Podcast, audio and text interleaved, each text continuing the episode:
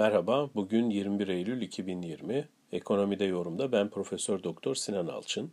Geçtiğimiz hafta Moody's'in Türkiye'nin not indirimi konusunu konuşarak geçirdik bir anlamda. Bu haftaya başladığımızda ise e, dolar TL kurunda bir yükseliş görüyoruz ve rekor e, düzeyi aşmış durumda. Yani yeni rekor ortaya çıkmış durumda. Öte yandan Perşembe günü Türkiye Cumhuriyet Merkez Bankası'nın Para Piyasası Kurulu toplantısı ve bu toplantı sonucu açıklayacağı faiz kararı var. Politika faizi olan bir hafta vadeli repo e, faizinde bir artış genel olarak beklenmiyor. Burada daha ziyade tartışılan artışın işte geç likitte penceresinde mi olacağı mesela JP Morgans bu şekilde görüş bildiriyor. Ee, yoksa diğer araçlar kullanılarak mı veya sözlü yönlendirme e, ağırlıklı bir e, sıkılaştırmaya mı gidileceği yönünde. E, Moody's aslında geçtiğimiz hafta Türkiye'nin not indirimi sonrası bugün yatırımcılara dönük bir rapor yayınladı. Sıkça sorulan sorulara cevaplar bağlamında. Temel argümanı bir Türkiye'nin bir ödemeler dengesi kriziyle burun buruna olduğu argümanına dayandırıyor. Burada da hem bir taraftan Merkez Bankası rezervlerindeki e, kademeli azalış, öte yandan e, politika e, yapıcıların ve kurumların bu sürece müdahale konusunda isteksiz veya yavaş davrandığı yönünde tespitleri var ve radikal, agresif politika hareketleri gerektiği, bu yönde eylem alması, eylemde bulunması gerektiği yönünde de tespiti bulunuyor. Öte yandan görünümü negatife neden düşürdüğüne dönük sorularla ilgili olarak da mevcut bütçe açığının önümüzdeki yıldan itibaren kamunun e, borç yükünü de artıracağını,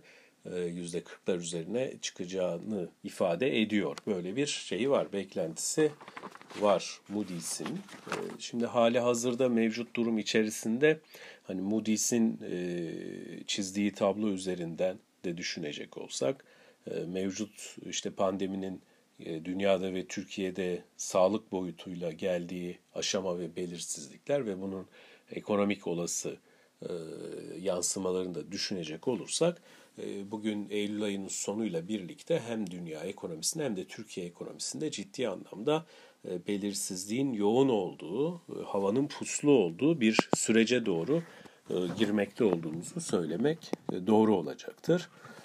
Burada tabii kış sonuna kadar yani e, bahar aylarına kadar belki işte Mart, Nisan diyebiliriz. Bu döneme kadar da e, benzer biçimde belirsizliğin devam edebileceği bir e, aşamaya giriyoruz dünyada. İşte Avrupa'da başladı, Türkiye'de de birinci dalganın ikinci piki mi yoksa ikinci dalga mı tartışmaları da yapılıyor ama hani vaka sayılarına bakacak olursak herhalde e, Nisan'daki ne benzer bir e, önlemler dizisiyle de yakın gelecekte karşı karşıya kalma ihtimalimizin güçlü olduğunu söyleyebiliriz.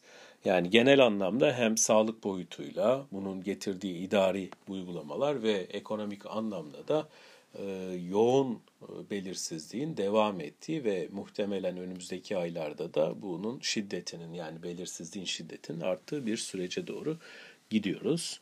Ee, bütün bunlar içerisinde tabii e, para politikasının belirsizlikler içerisinde e, bir anlamda bir e, fener gibi, işaret feneri gibi rol üstlendiğini söylemek lazım. Yani bu dönemlerde merkez bankalarının alacağı aktif rol, bu sadece faiz indirimi ya da faiz artırımı boyutuyla değil, özellikle sözlü yönlendirme yönüyle atacakları adımlar büyük önem taşıyor. Nitekim hem Amerikan ekonomisinde Powell'ın yaptığı açıklamalar ve etkileri, hem Avrupa Merkez Bankası'nda Lagarde'ın e, sürekli olarak yaptığı açıklamalar piyasaya dönük ve etkileri de önümüzdeki dönemde e, önemini koruyacak. Özellikle Fed ve Avrupa Merkez Bankası'nın finansal istikrarı önle, e, öne alıcı, önceleyici önlemler alıyor olmaları, bu yönde politika geliş, geliştirme niyetinde olmaları ve öyle adım atıyor olmaları da